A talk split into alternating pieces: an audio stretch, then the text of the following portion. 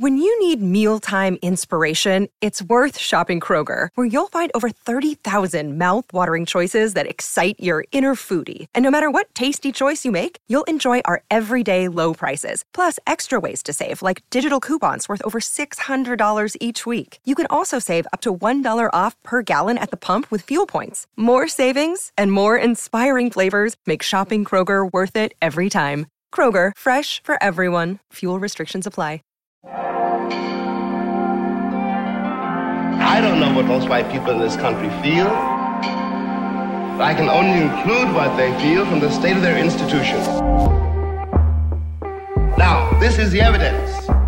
You want me to make an act of faith, risking myself, my wife, my woman, my sister, my children, on some idealism which you assure me exists in America, which I have never seen. Welcome back to Black History for White People, a podcast where we educate, resource, and challenge white people about black history. I'm Brad, and on today's show are my co hosts Katina and Garen. Today's topic is mass incarceration. We hope you enjoy the discussion. Okay, so we've heard about kind of an introduction into mass incarceration, and now we're going to start heading down the history path. So, Garen, what do we need to know? Start us off. What's the history of mass incarceration? So, let's start out by reviewing some of the history going further back and looking at how black people were viewed through time. So, during slavery, there's this feature that we've talked about before where white people who wanted to enslave and derive profits from black people, from black bodies, also wanted to feel like good people at the same time.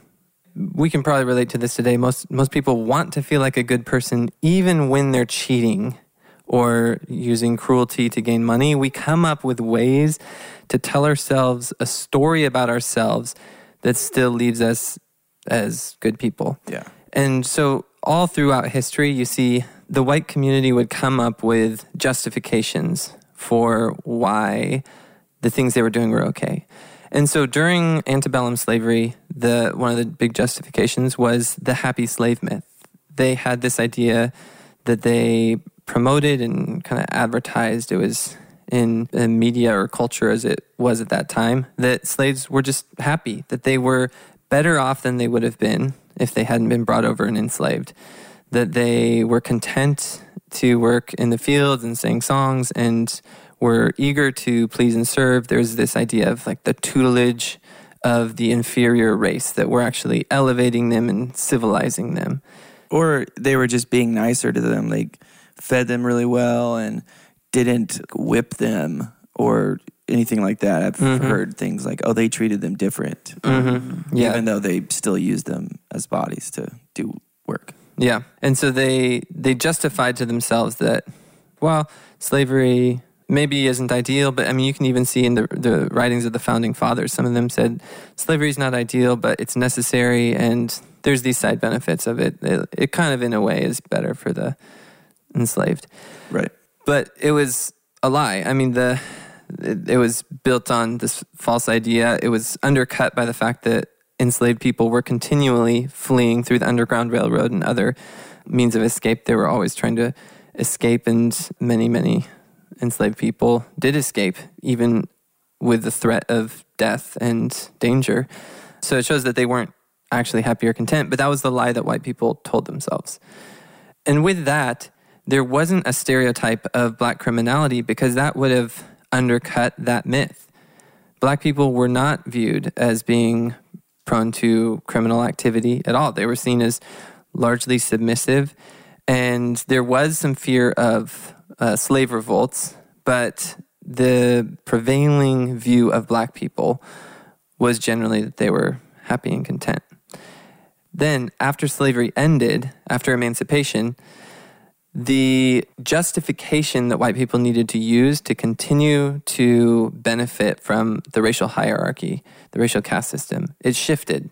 So all of a sudden, where before you had to kind of tell yourself that black people are content and happy, now Jim Crow rested on this idea that black people are dangerous. So we have to segregate them. We have to keep them in their own separate parts of society. We have to not allow them into our schools. And all that rested on this justification that they were dangerous. And the other aspect of it was that the 13th Amendment that abolished slavery made an exception for criminals, for people who were convicted of a crime. And so all of a sudden there was a profit motive to see black people as prone to crime. And so they passed these laws, the black codes, that criminalize all kinds of aspects of black life, including things like not working on a Saturday or trying to work for someone other than the landowner that you were the sharecropper for. Like if you looked for alternate employment, that was the crime of vagrancy, and you could actually be locked up for that. And in being locked up or in locking up all these black people, they re enslaved many of them through convict leasing. So one to 200,000 black people were re enslaved after emancipation through convict leasing. And all of that. And we, and we did episodes on convict leasing. Mhm. So yeah, this is review. if but there might be new listeners who. yeah, if you're like, what is convict leasing? I didn't know what it was, and it was super helpful to hear about that. So go back in our feed and listen to those episodes. Yeah. And so all of a sudden the the justification switched from you want to view black people as happy and content to you want to view them as criminals because now that's how we continue to dominate and use slavery by locking them up and saying they're criminals and convicts. And so the justification changed and so the story changed. The story of how white people marketed and advertised and viewed black people. You can see this in the kind of pop culture at the time.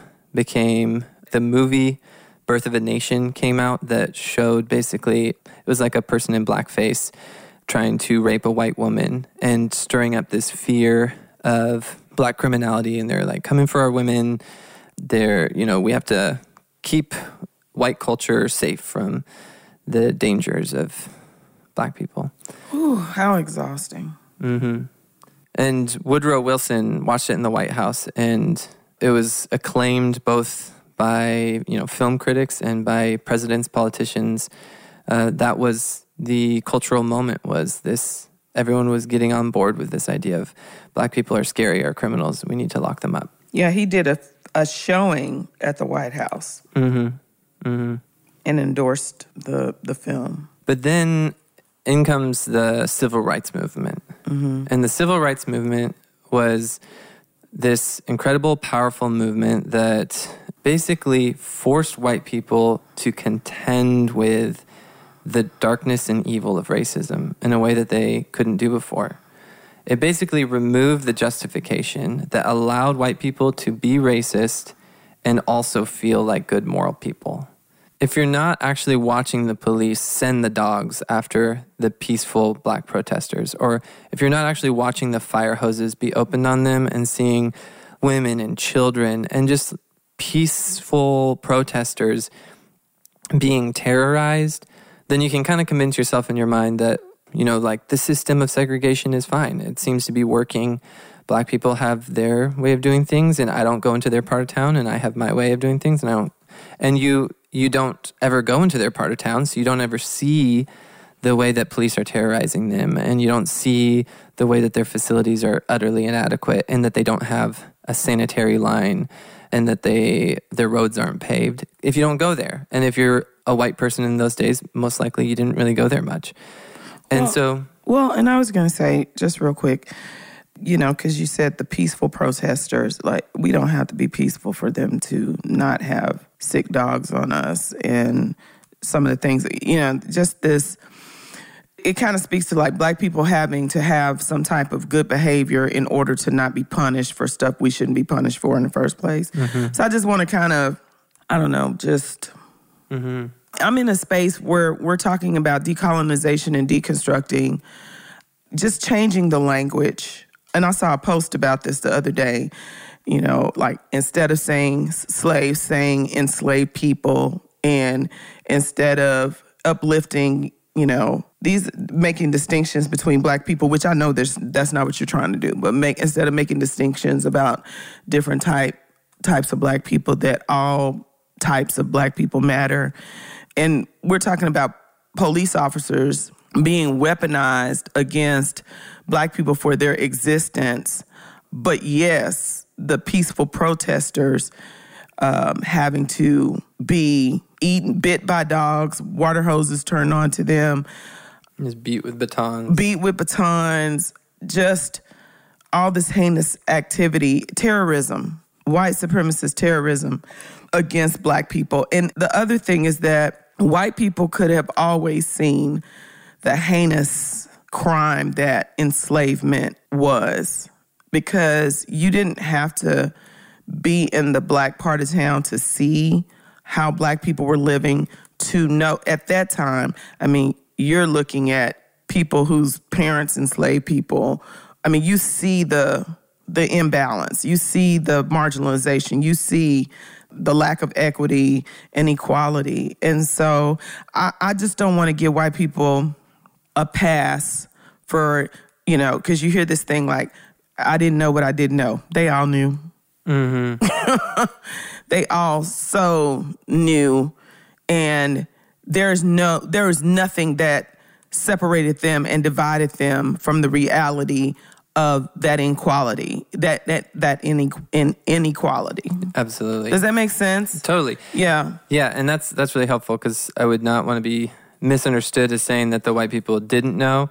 What I'm meaning is that the the lies that white people told themselves Yeah. became untrue to the point that they just couldn't even put Deny them up it. anymore. Yeah, because Right. we So- we're we're really good at hiding things, both physically and even emotionally, mm-hmm. with knowledge, and putting that into our culture of things that we just don't want to see. Things that are just kind of like maybe that's homeless people in our cities where we just need to get them. We just don't want to see it. Nobody wants mm-hmm. to see homeless people because then if they see homeless people, then they start to think, well, why are there homeless people? And then mm-hmm. you start to care about them, and then you know, it's the whole thing of like why there's emotional commercials about kids in these third world countries. It's like when you see that, it hits different as however you feel about those commercials.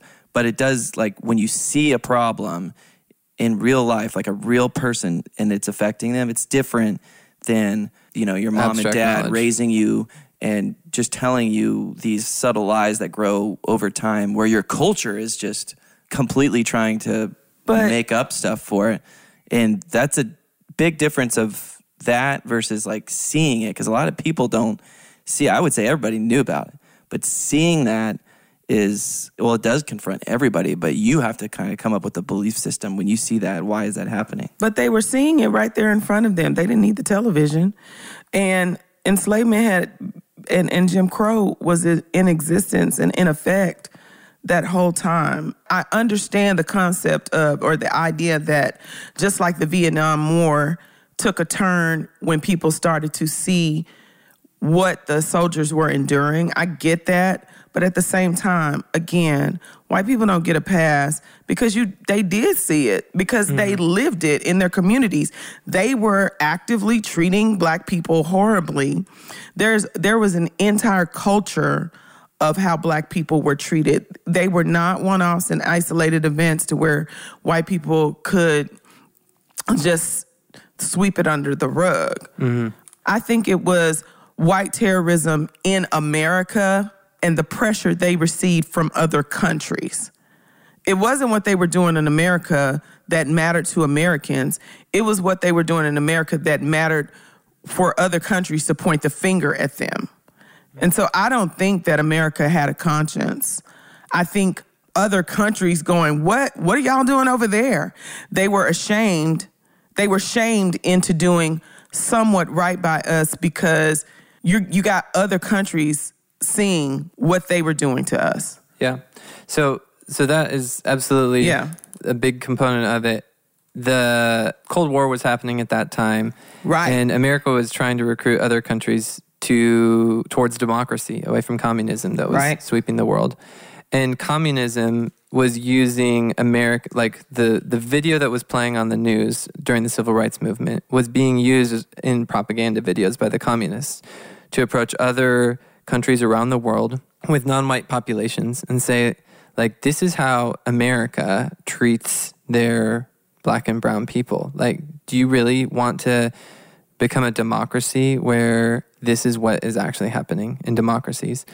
So that propaganda was being used against America and making us look bad, and it was pushing the world towards communism. The thing, just to kind of clarify, I guess, what I'm, the argument I'm making with the the civil rights movement is basically saying the same thing as what you're saying, Katina. Is I, I don't think it's so much stirred up the conscience of people as it took away their ability to to justify or lie to themselves that I they're still good Yeah. people. Yeah.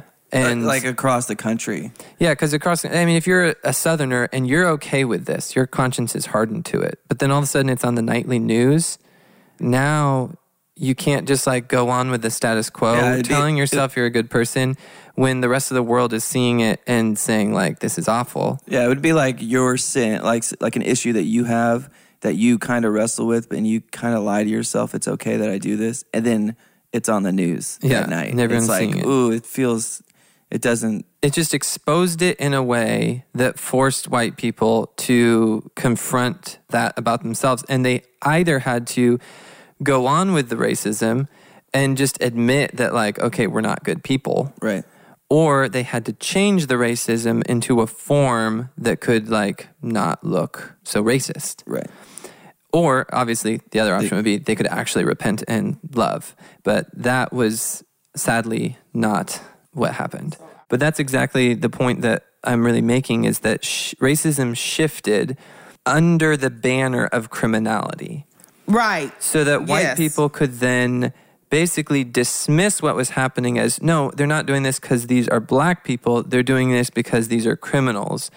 And so, where previously there was permission to hate black people, like social permission, Explicit. Now you hate criminals Now- who happen to be black. now you hate criminals, and it's just that criminals happen to be black right. in and most they, cases. and they wouldn't question why. They Yeah. just and, and that's what's crazy is like you again. You've got to either think that black and brown people are just inherently more violent Mm-hmm. because the disparity isn't like you know five percent more black and brown people. There's like a point where you, there's just disparities are so small that they're not. There's not like a big justification for it. But th- we're talking about disparities that are like tenfold and that are massive. That it, well, you wouldn't want in any any situation disparities that big. But then we just, what do you do with that as a? Per, you have to either believe black and brown people are more violent, which is not true, which has been proved even scientifically in every way is not true, or there's a system that is creating that disparity. Those are the only two options that you can mm-hmm. think, and one is racist and mm-hmm. one isn't. Yeah. So in, in 15 states, I think it's 15, there there are black people are convicted at drug crimes at a rate that is 20 to 57 times higher than white people. Mm. So there obviously there's like a spectrum where some states are worse than Right. others and like how unfair they are. But just looking at that, if black people are convicted at rates 20 times higher, even though black people are proven by many studies that they use drugs at similar and sometimes sell them at lower rates than white people. And then you have all these disparities, then it's like it's officially colorblind, but it's being used to hide a shift in racism, a, a shift in racism that allows white people to to feel like they're not racist, but still live in this status quo where white people receive all the benefits in society and basically rule society, remain on top, and have all kinds of advantages. Because whenever you give a segment of your population disadvantages, it's like you're providing yourself with an advantage. And we have done that. I mean, black unemployment right now has traditionally been twice as high as white unemployment, mm-hmm. basically for as long as it's been tracked. But then when you factor in all the black people who are in prison and can't compete for jobs because they're in prison, then it's actually like another 7% unemployment that just comes from black people who are disproportionately in prison. And so then that provides advantages to white people. And there's other other ways in which mass incarceration has been used. Uh, so I mean the fact that when people get out of prison they lose all a whole bunch of rights. It perpetuates a like a racial caste system that has white mm-hmm. people at the mm-hmm. top, but it does so in a way that is officially or like on the face of it colorblind. And you're and you're right. And this comes back to even what Katina was just saying in mm-hmm. our conversation of like, and and I feel this. It's like we want to come up. We want to come up with reasons why it was okay for white people to think and do the things that they thought and did. Like even in even in disparities in prison, it's like we we don't want to admit we just don't want to. No. It's so hard for us to be like we really aren't good. Like just from a moral third party look at the situation, we're not good and we just try within with everything we have to just come up with reasons that we are good Right. instead of just being real and honest and we Right. aren't good and, and i'm saying we as in like america. No, absolutely. and it's like and, and i don't want to give excuse but i feel the bend towards it of like i don't want to just say my parents were racist people that like what did you do? Why didn't you do anything? Because it's like i could easily look at myself like what am i doing? Why am i not doing you know my kids are going to look back and be like what did you do? And uh, I just want to like it's like I want to give them reason because I know I want to give my my I want a reason for my kids to think a certain way, and it's just this whole just fake veneer.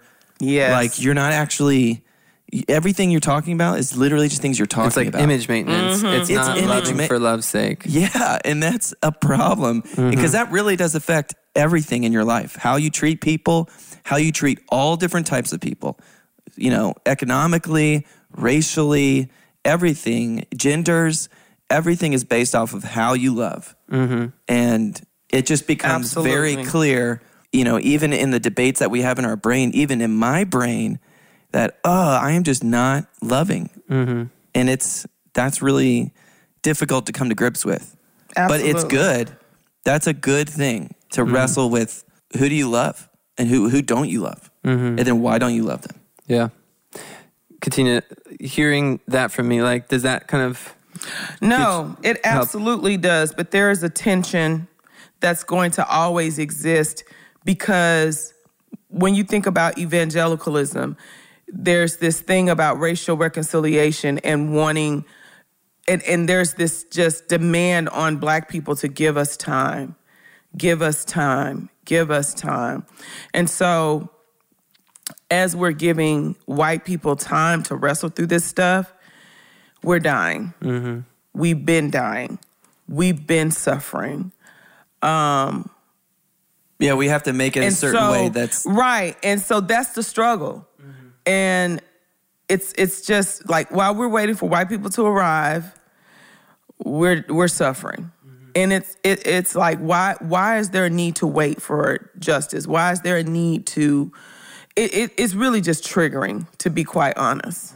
Because I'm thinking about during that time when those images were on television and my parents and what they had to see and endure. And I'm just like, why why why did why did justice have to be delayed yet again? Because every with every wave of justice, so enslavement ends, but then there's Jim Crow, uh, convict leasing, and sharecropping, and then that ends, and then there's redlining, and you know there's integration, but kids are being spat on and you know so then there's th- there there's that shift and then there's ex- like mass incarceration and police brutality. It, it's like when is it gonna st- when how long do you have to wait for human beings who bleed the same as you to have some damn sense mm.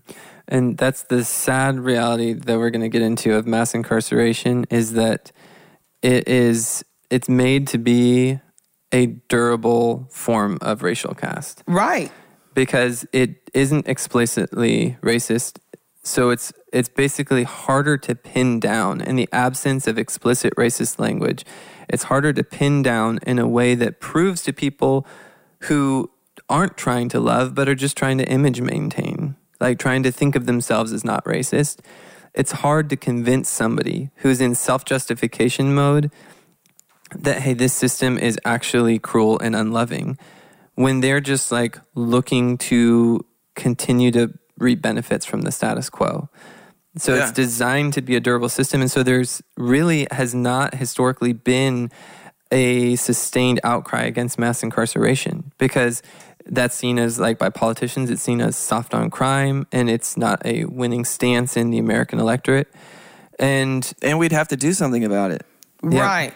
And we have to I don't want to. I don't want to do anything about it. Right. I don't want to change my life. so it's designed to be a durable system. The but- system is so durable that I mean, I'm like the product of of our system. Like I didn't, my life didn't really change in these views until like seven years ago, and I imagine like what I would have, what would have been really helpful was like someone explaining this stuff as a kid, and I could have handled different racial situations in my life completely different. But it's like I had no idea. Like I, it, our culture is so shifty and sketchy at like hiding this stuff. You know, I didn't hear about it in school. Mm-hmm. You know, it didn't seem that bad in school. And it's like, man, I, you know, I, I feel bad because it, I like a big chunk of my life. I didn't even realize this. Yeah. But like, it's a, it's a proven system, and it's like one of those things that once you see it, you see it, and man, I don't, I, I just would feel like I would have been a different person yeah. right. growing up, Right. and and I would have been a, I would be a more loving person. So in 1956, let's get into some of this history of how this unfolded and how the the justification shifted. So in 1956, politicians in the South felt more than comfortable to be explicitly racist. So in Congress, uh, North Carolina Senator, Senator Sam Ervin Jr. drafted a racist polemic, the Southern Manifesto, which vowed to fight to maintain Jim Crow by all legal means. Mm-hmm. Ervin succeeded in obtaining the support of 101 out of 128 members of Congress from the 11 original Confederate states. So politicians were nearly universally, in the South at least, willing to go along with an explicitly racist polemic, and that shows where they understood their own electorates to be. But then what happened? Racism was exposed through the civil rights movement as being evil. It was used overseas in uh, propaganda by the communists uh, to basically say America is not actually out for your good. They they actually are just white supremacists, and they don't really care about you. Um, you they they ran this propaganda to other countries. So then you had politicians come to this dilemma all of a sudden, the popular support for openly racist policies, which had been a majority support where politicians could win elections running on explicit racism or explicit segregation. I mean, during this era, you have politicians just openly saying racist things all the time, uh, That, openly that, even- that our current supremacy. culture would be like, oh my gosh, Holy no cow. way. Yeah, yeah. But it was just open racism. The popular support for that kind of open racism, you just got to picture it's like this sliding scale where it goes, you know, it's like 80%, 70%, 60%, 55%. All of a sudden it dips down below 50%, where now a majority of the population, it's not that they were like loving black and brown people or wanting them to be equals, but they were no longer openly like they were no longer publicly supporting explicit racism. Mm-hmm. And all of a sudden, when that shift falls below 50%, politicians, like anything that's happening right around 50%, is what politicians are going to be really responsive to. Right. And all of a sudden, politicians just all realize this is no longer a winning strategy. We hmm. can't continue to just be openly racist and still win elections. So we have to shift our rhetoric in order to maintain support from that 49% of the population that still is fine with open racism. But we have to do it in a way that's subtle enough that we can still win the middle in order to keep winning elections. And so that the strategy changed. And I think for some white people now like to conceive of the civil rights movement as if open support for racism fell in a day from 51% to 0%. As if America just stopped being racist whenever the civil rights movement happened. Yeah, they would say the civil rights, like we, that's kind of it was the end of racism in. America. Right. Which is absurd. To think that you could go from the lines of angry mobs on either side of Ruby's entrance into that school, like if you've seen those pictures and protesters um, as like schools were desegregating, to think you go from that to like a decade later, everyone's just like loving one another, that is absurd. what really happened is that popular support for that kind of open racism fell below 50%. So politicians, being responsive to the electorate, changed their strategy in order to maintain majority support. Politicians were still racist. I mean, even Nixon and Reagan had a conversation that was just recently, think in the last decade. This conversation, which had been in the archives but had been partially redacted. Now Um, you're you're getting into like you know white evangelical. These Oh. are like our presidents you're talking about. Here. Yeah. So I'm a little And here's what our president worried about said. you're gonna say. Reagan called Nixon the night after a UN meeting, and he said to Nixon, Those monkeys from those African countries, damn them. They're still uncomfortable wearing shoes. And Nixon let out a huge laugh. Some of our listeners, you're like not even believing me right now that Reagan and Nixon had this conversation. Hmm. So we're going to link to it in the show notes and you can listen to the audio. This is the president of the United States. This is them in a private conversation. This is not the rhetoric. They weren't using this rhetoric openly, but this is where their hearts were. Like, you don't accidentally make that comment. Like, this is an exposing of what you're actually, what's in your heart. And then your political rhetoric, that's like what your outward facing strategy is. Oh, Garen, it's just white locker room banter. That's That's the white justification. man. So then, that should make everybody feel extremely uncomfortable. and then Nixon later, later that our day, listeners, our listeners. Right. Later that day, Nixon spoke to his Secretary of State, William Rogers, and he recounted the conversation with, with Reagan and said that Reagan, quote, saw these, these, uh, these cannibals on television last night. And he says, Christ, they weren't even wearing shoes. And here, the U.S. is going to submit its face to that. And then Bebe Rebozo, Nixon's best friend, later echoed Reagan in that conversation and said that reaction on television was it proves how they ought to still be hanging from the trees by their tails. Woo. And then Nixon again let out a huge laugh. Like these are the private conversations that these politicians are having while they have shifted away from openly racist rhetoric to this alternate rhetoric that is officially colorblind of crime and tough on crime stances. Conservative whites began once again to search for a new racial order that would conform to the needs and constraints of the time. And this process took place with the understanding that whatever the new order would be, it would need to be formally race neutral. It could not involve explicit or clearly intentional race discrimination. It had to be officially colorblind, but still appeal to these racist sentiments. So, proponents of the new racial hierarchy found that they could install a new racial caste system without violating the law or the new limits of acceptable political discourse by demanding law and order rather than segregation forever. Ooh, that's like a you know hot phrase. Yeah. Law and order. It was then, and it is now, and it was popularized by this shift. So the special, uh, or so a Nixon advisor, H.R. Haldeman, one of Nixon's key advisors, recalls that Nixon himself deliberately pursued a Southern racial strategy. Quote, he, that is Nixon, emphasized that you have to face the fact that the whole problem is really the blacks. The key is to devise a system that recognizes this while not appearing to. Special, That's, I mean, that's like uh, what more proof? Oh, we, we have more proof, so let me list it off. Special counsel to the president, John Ehrlichman, explained Nixon's administration's campaign strategy of 1968 this way quote, We'll go after, that is, appeal to, the racists. That subliminal appeal to the anti black voter was always present in Nixon's statements and speeches. End quote. Republican strategist Kevin Phillips is often credited for offering the most influential argument in favor of a race based strategy for Republicans. Um, he wrote in The Emerging Republican Majority, published in 1969, that Nixon's successful presidential election campaign could point the way towards a long term political realignment and the building of a new Republican majority if Republicans continued to campaign primarily on the basis of racial is- issues but using coded anti black rhetoric. And so then we come to law and order and the drug war.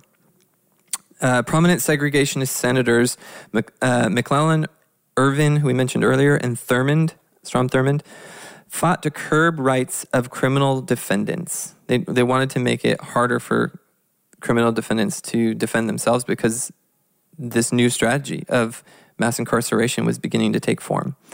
All these segregationist leaders stopped using racist rhetoric and they called for, quote, cracking down on crime and law and order. And they chided the Supreme, Court for bending, for quote, bending over backwards to help criminals.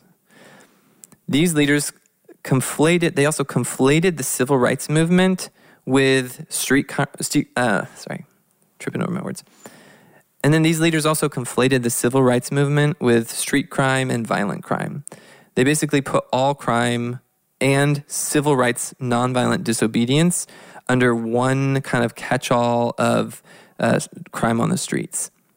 And they talked about how we needed to end crime on the streets. But there was just a widely understood racial code to it. Uh, the political sci- scientist Vesla Weaver said, quote, members of Congress who voted against civil rights measures proactively designed crime legislation and actively fought for their proposals. Just this shift in strategy towards crime and punishment. By 1968, 81% of those responding to Gallup agreed with the statement, quote, law and order has broken down in this country.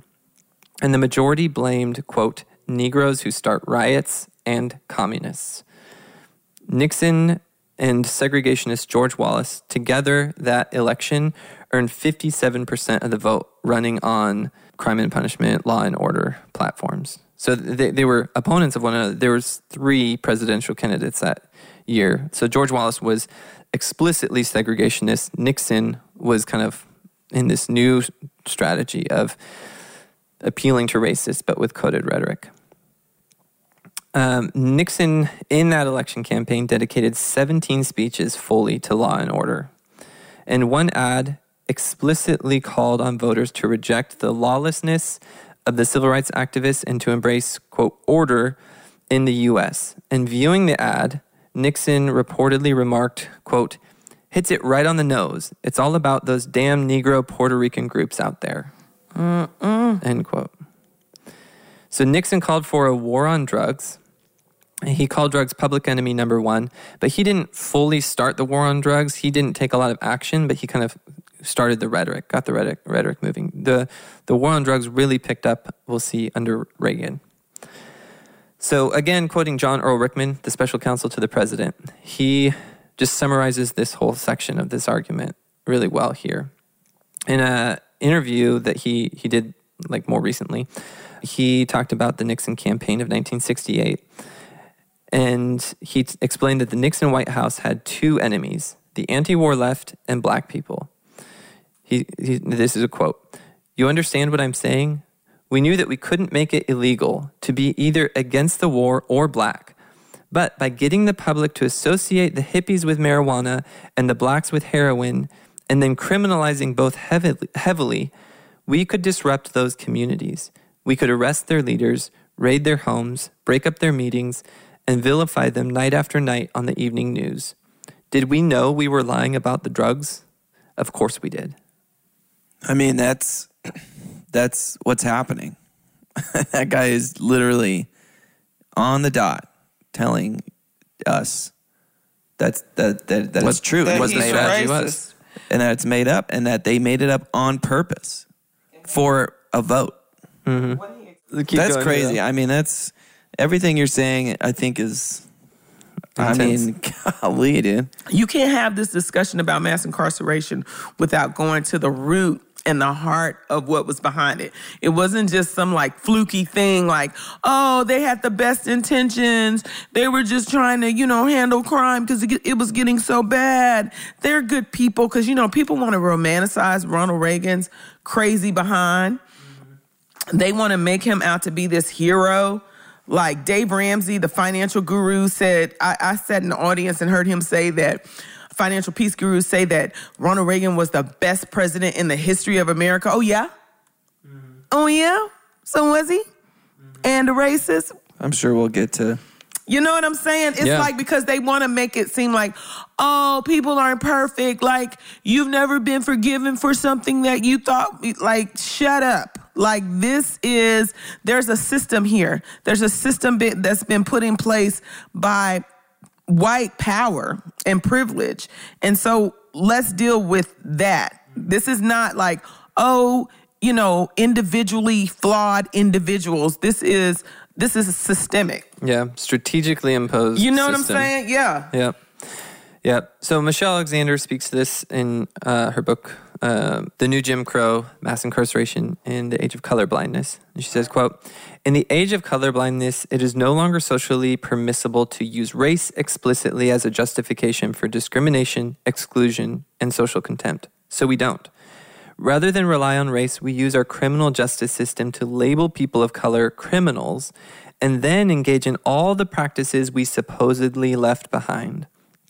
Once you're labeled a felon, the old forms of discrimination, employment discrimination, housing discrimination, denial of the right to vote, denial of educational opportunity, denial of food stamps and other public benefits, and exclusion from jury services are all suddenly legal. As a criminal, you have scarcely more rights and arguably less respect than a black man living in Alabama at the height of Jim Crow. We have not ended racial caste in America, we have merely redesigned it. I mean, that's exactly what I brought up. I was raised believing. Mm-hmm. Exactly what she said. So Reagan then used coded rhetoric like welfare queens and predators. And the, the word predator in that day was basically just what everyone had in their mind, in their mental picture, was a black person. Even though black people committed, you know, a proportional minority of crimes, there was like a poll, like a research survey that was done where they actually asked people to close their eyes and describe a drug criminal. And even though drug criminals were somewhere like, I don't know what the exact percent was, but probably like 15% black, the it, over 90% of people who described a drug criminal began to describe a black person. Mm-hmm. Like that was the mental conception of who these politicians were talking about. Because people, when you talk encoded rhetoric, like people living in that moment, they still know where the code's coming from. They know who is saying this and what those people were, like who they were from last decade when they were being more explicit. Like it wasn't lost on anyone. America knew in this shift that when we talk about predators, what we're talking about is black people. And in the 80s and even up to now, the way the media even portrays black people and how they would say, a black man, like mm-hmm. Florida man, mm-hmm, but mm-hmm. a black man today. A black man did this, or a black, you know, but if it was any other criminal, They wouldn't say they wouldn't say a white man. a Central Florida white man today. right. yeah. Uh huh. You Yep. know? Yep.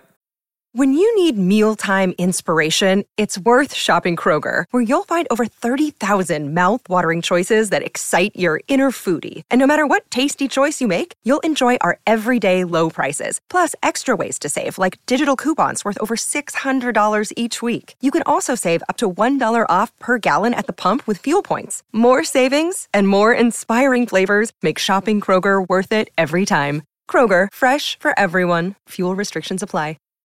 When you need mealtime inspiration, it's worth shopping Kroger, where you'll find over 30,000 mouthwatering choices that excite your inner foodie. And no matter what tasty choice you make, you'll enjoy our everyday low prices, plus extra ways to save, like digital coupons worth over $600 each week. You can also save up to $1 off per gallon at the pump with fuel points. More savings and more inspiring flavors make shopping Kroger worth it every time. Kroger, fresh for everyone. Fuel restrictions apply.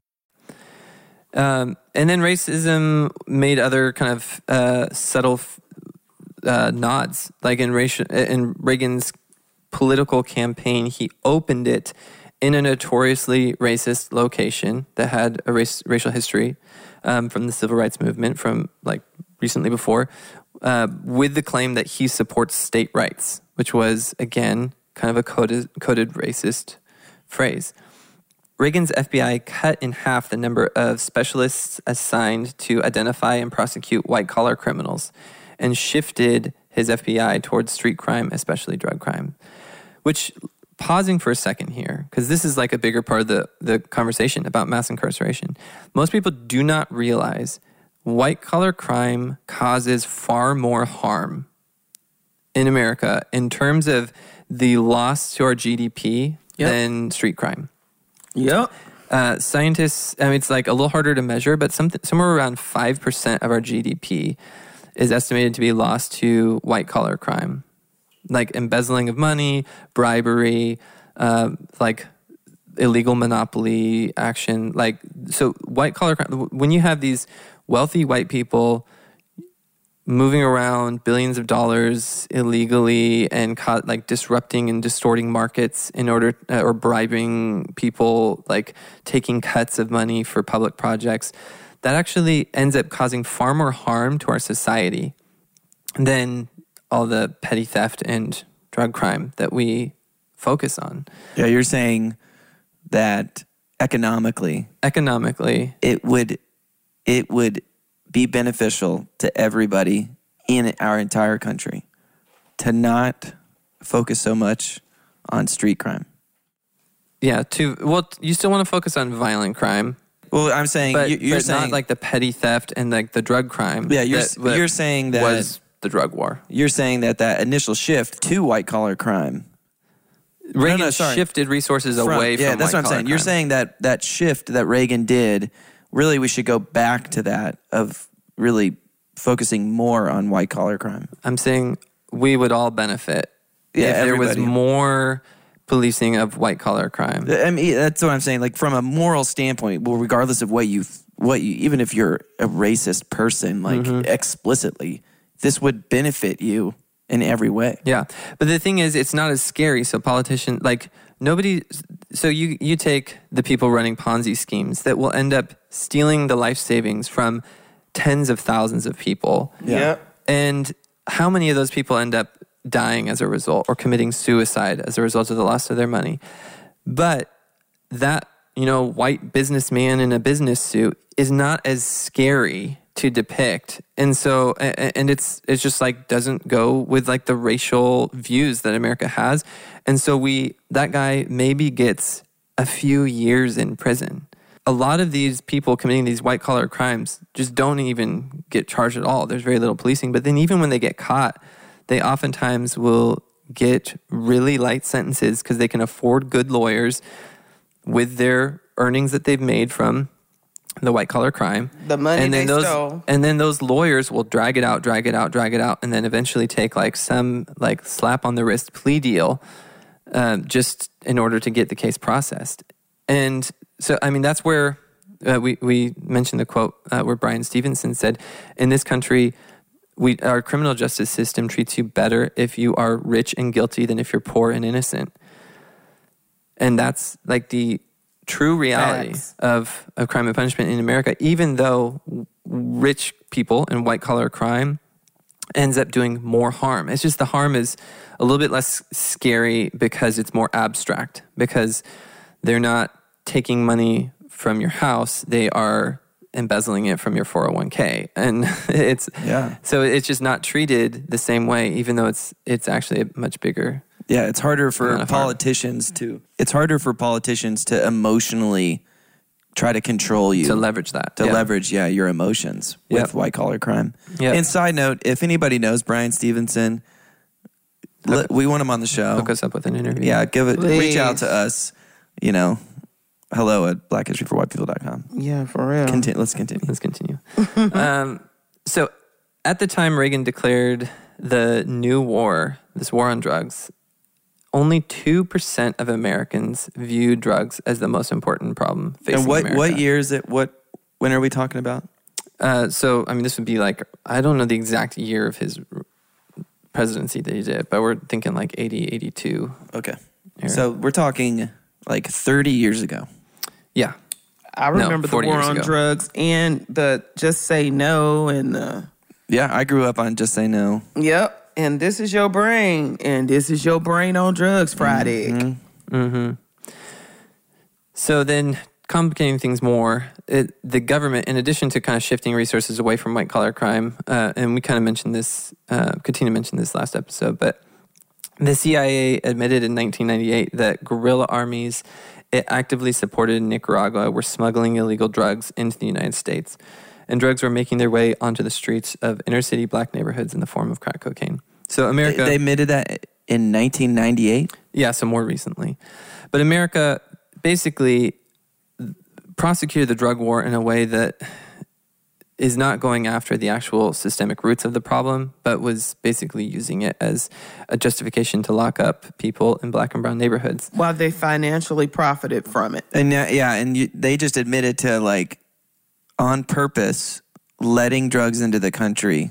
Not that's probably an overcharacterization of what we actually have evidence for, but that's the Well, a what lot do of we- people speculate that that's what was really happening. I think they admitted that they were actively supporting groups that were importing it, but I think they didn't That's say like- that they didn't fully make the connection of Right. That's like them saying it without literally saying the exact words. But yeah, that's mm-hmm. very sketchy. Yeah, but it's like uh, the government, Like, right. The the most official part of our society. Right. being part of that is Yeah. is- And then media jumped on board. Like, so politicians all started using this rhetoric of uh, crime and scaremongering, fear mongering about crime and drug crimes and uh, public enemy number one is drugs. And then the media got on board just completely and was complicit in it. Uh, so the Washington Post, which we think now as being like liberal and like, the- I mean, I, I don't usually use the word woke, but that's probably like people would see Washington Post as being this was going to be surprising. They ran 1,565 stories mm. in one year about the drug scourge. I mean, that's like five a day. So just, and, and that's the Washington Post. Like that's what all newspapers around the country, maybe not all of them, but that's what media is doing is Yeah. joining into this frenzy and this fear mongering about predators and super predators and the drug scourge. And all this is just kind of culturally catching on where at the front end of the drug war, nobody even thought that this was a problem. yeah, two percent of people. 2% of people. So then in 1989, Bush characterized drugs as, quote, the most pressing problem facing the nation. And shortly thereafter, New York Times CBS News poll reported that 64% of those polled, the highest percentage ever recorded, now thought the drugs were the most significant problem in the United States. Repeat that again. How many? It went from 2% to 64%. Okay, It was 2% before the drug war started, and then 64% that's less than ten years. in, in 1989. Meanwhile, the Ku Klux Klan announced in 1990 that they intended to join the battle against illegal drugs, surprise, surprise, by becoming the eyes and ears of the police. And Clinton, once elected, made things even worse. Uh, Yep. He endorsed the idea of a federal three strikes and you're outlaw, which he advocated in his 1994 State of the Union address to enthusiastic applause from both sides of the aisle. Basically, crime and punishment, law and order, became such a winning issue that both parties began to try to outdo one another in being tough on crime, which really meant locking up millions of black and brown people. And so then the, there, Clinton sent a $30 billion crime bill in August 1994, and it was hailed as a victory. But as the Justice Policy Institute has observed, quote, the Clinton administration's tough, tough on crime policies resulted in the largest increase in federal and state prison inmates of any president in American history. Clinton, more than any other president, created the current racial undercaste. By 1996, money was reallocated from food stamps to prisons. Funding that had once been used for public housing was being redirected to prison construction. During Clinton's tenure, Washington slashed funding for public housing by 17 billion and boosted corrections by 19 billion, like a really similar amount, effectively making the construction of prisons the nation's main housing program for the urban poor.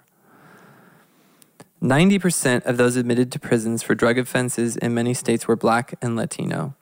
But the mass incarceration of communities of color was explained in racial, uh, race neutral terms, so it adapted to the needs and demands of that political climate.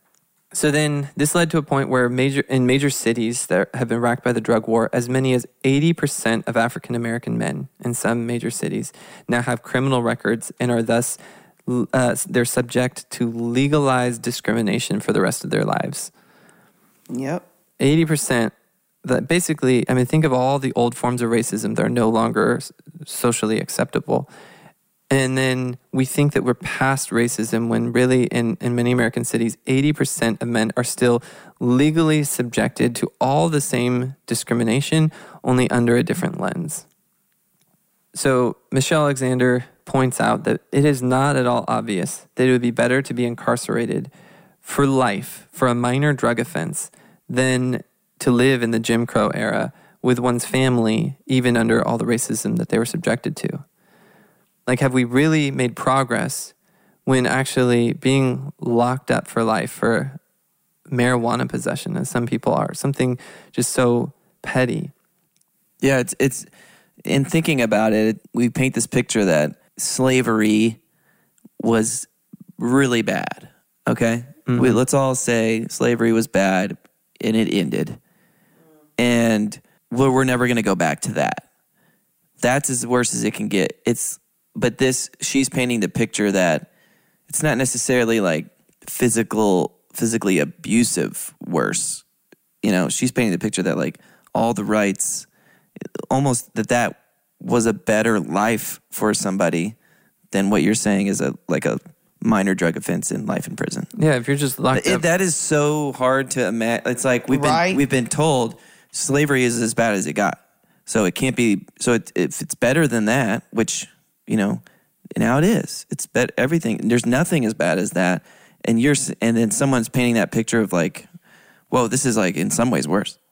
That's mm-hmm. so backwards in my mind that it's like you i feel like someone listening to that you just have to wrestle in your brain with wow it and like bryan stevenson would say slavery didn't end in 1865 it has just evolved and this is like hopefully even last episode and especially this one has painted that picture of like oh my gosh it really did evolve like it it it did and here's how and you you have given us all the facts and stuff but uh, So Yeah. how's to that hear for some- progress?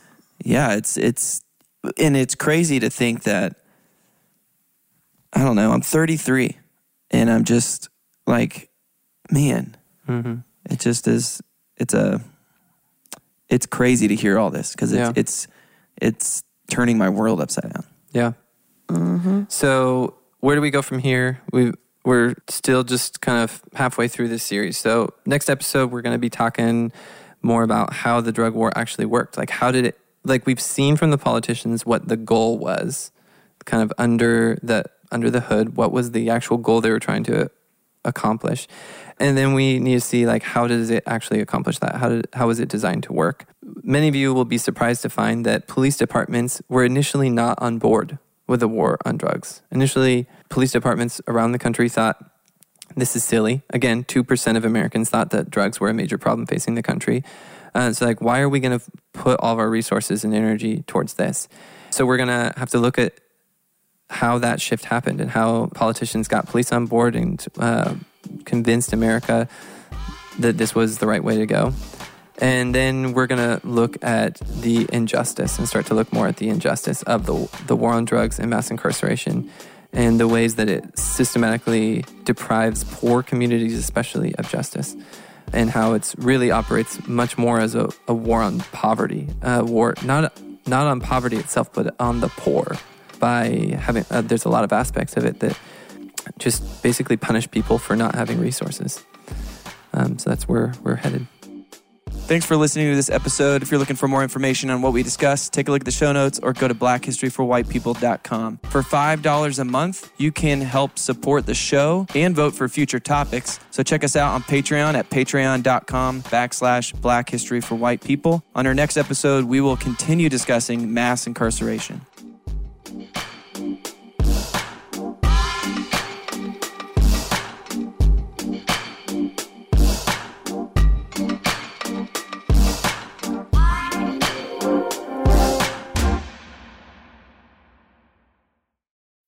When you need mealtime inspiration, it's worth shopping Kroger, where you'll find over 30,000 mouthwatering choices that excite your inner foodie. And no matter what tasty choice you make, you'll enjoy our everyday low prices, plus extra ways to save, like digital coupons worth over $600 each week. You can also save up to $1 off per gallon at the pump with fuel points. More savings and more inspiring flavors make shopping Kroger worth it every time. Kroger, fresh for everyone. Fuel restrictions apply.